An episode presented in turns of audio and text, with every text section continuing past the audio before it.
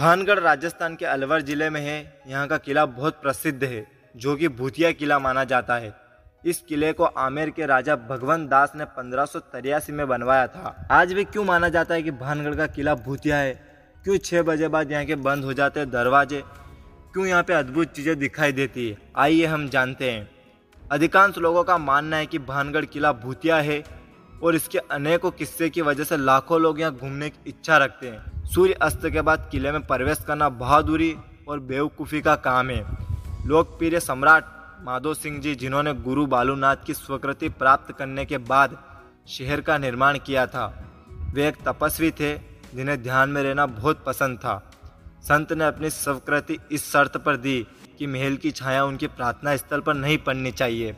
अगर ऐसा हुआ तो महल तहस नहस हो जाएगा। जब महल का निर्माण पूरा हुआ तो उसकी छाया संत के प्रार्थना स्थल पर पड़ गई और भानगढ़ पूरी तरह तहस नहस हो गया। संत के क्रोध को झेलने के बाद भानगढ़ पूरी तरह एक शापित शहर में बदल गया और इसे फिर से नहीं बसाया जा सका, क्योंकि इसमें कोई भी संरचना कभी भी जीवित रहने में कामयाब नहीं हुई।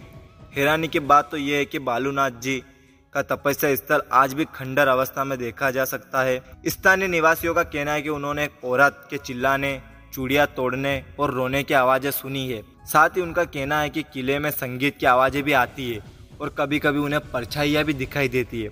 कुछ लोगों को लगता है कि कोई उनका पीछा कर रहा है और उन्हें पीछे से थप्पड़ मार रहा है। वहाँ से अजीब सी गंध भी आती है और ऐसा स्थानीय निवासियों का कहना है कि इन्हीं कारण की वजह से सूर्य अस्त के बाद दरवाजे बंद हो जाते हैं। हालाँकि ये कहानियाँ मनगढ़ंत है या असल, इसके बारे में कोई कुछ भी नहीं कह सकता। अगर आप भी भानगढ़ किला जाना चाहते हैं तो भानगढ़ फोर्ट, जिसे भानगढ़ किला भी कहा जाता है, दिल्ली से लगभग 300 किलोमीटर दूर है। अच्छा होगा अगर आप सुबह सुबह निकले और सूर्य अस्त से पहले किला घूम ले, क्योंकि सूर्य अस्त के बाद यहाँ घूमना मना है।